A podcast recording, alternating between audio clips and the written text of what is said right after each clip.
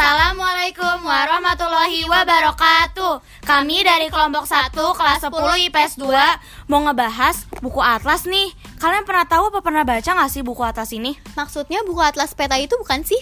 Bukan, buku atlas yang dimaksud di sini itu dari Wattpad Yang nama penulisnya itu Eko Ivano Winata Yang dibuat pada tahun 2018 Tempatnya di Bandung dan penerbitnya tuh Mizan Oh, emang bagus bukunya. Daripada kepo, mending langsung aja kita tanyain yang udah baca bukunya. Kita panggil aja yuk langsung orang-orangnya. Hai, jadi aku Safira. Aku Putri. Jadi lagi pada ngebahas apa nih? Itu loh buku atlas itu. Oh, buku atlas. Jadi kenapa nih buku atlas? Iya, menurut kamu bukunya tuh kayak gimana sih? Kalau menurut aku ya ceritanya menarik, terus bikin kepo. Alurnya juga nggak keduga gitu loh. Ceritain dong cerita singkatnya kayak gimana? Jadi ceritanya si Atlas ini nggak yakin kalau dia tuh anak dari Nakula sama Aluna. Karena ketika dia lahir kembar tiga bareng Atalan dan Atila Dia yang paling beda. Atlas juga payah dalam banyak mata pelajaran Nggak kayak dua kembarannya yang lain Yang unggul di semua mata pelajaran. Belum lagi tuh si Atlas ini konflik sama papahnya.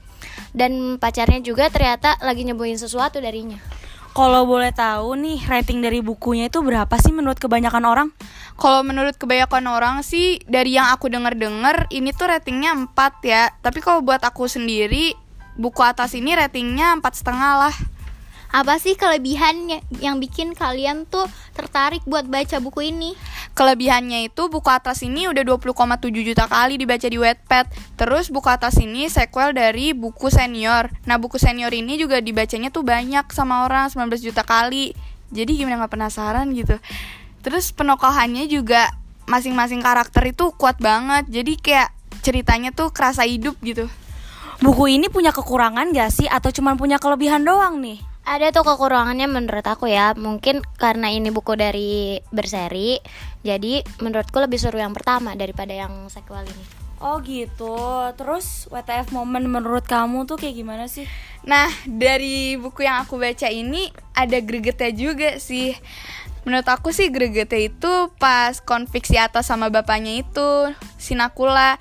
Jadi itu bapaknya itu nggak perdebatin ken- tentang Atlas kenapa ikut band. Bapak itu nggak setuju kalau Atlas itu ikut band sampai ngusir Atlas dari rumah. Sampai suatu ketika keluarga besarnya Nakula, Nakula itu bapaknya itu ngadain acara keluarga. Terus tiba-tiba Atlas datang ngampirin keluarganya terus nunjukin bakatnya gitu di bidang musik di depan keluarganya. Terus gak tau gimana pokoknya si bapaknya itu akhirnya nyamperin Atlas pas selesai turun dari panggung. Terus pas Atlasnya selesai pamitan tuh si bapaknya langsung meluk langsung meluk Atlas dan gak pakai lama kemudian Atlas pingsan Oh gitu nih dari tadi kita cerita menurut kalian tuh tema besarnya tuh apa sih kira-kira? Tema besarnya tuh tentang masalah keluarga gitu loh Oh rumit juga ya, rumit gak sih? Banget Tapi tapi tapi dari yang aku baca nih bukunya ada nih satu quotes yang masih ngebakas banget di hati gitu loh. Waduh apa tuh pengen tahu banget nggak? apa tuh iya perasaan banget. Jadi quotesnya itu gelap itu nggak selalu buruk, bahkan malam selalu menyimpan bintang agar memiliki langit yang indah. Waduh. Banget, keren banget menginspirasi banget nih menurut kalian. Jadi kalian pengen beli nggak sih bukunya setelah kita cerita?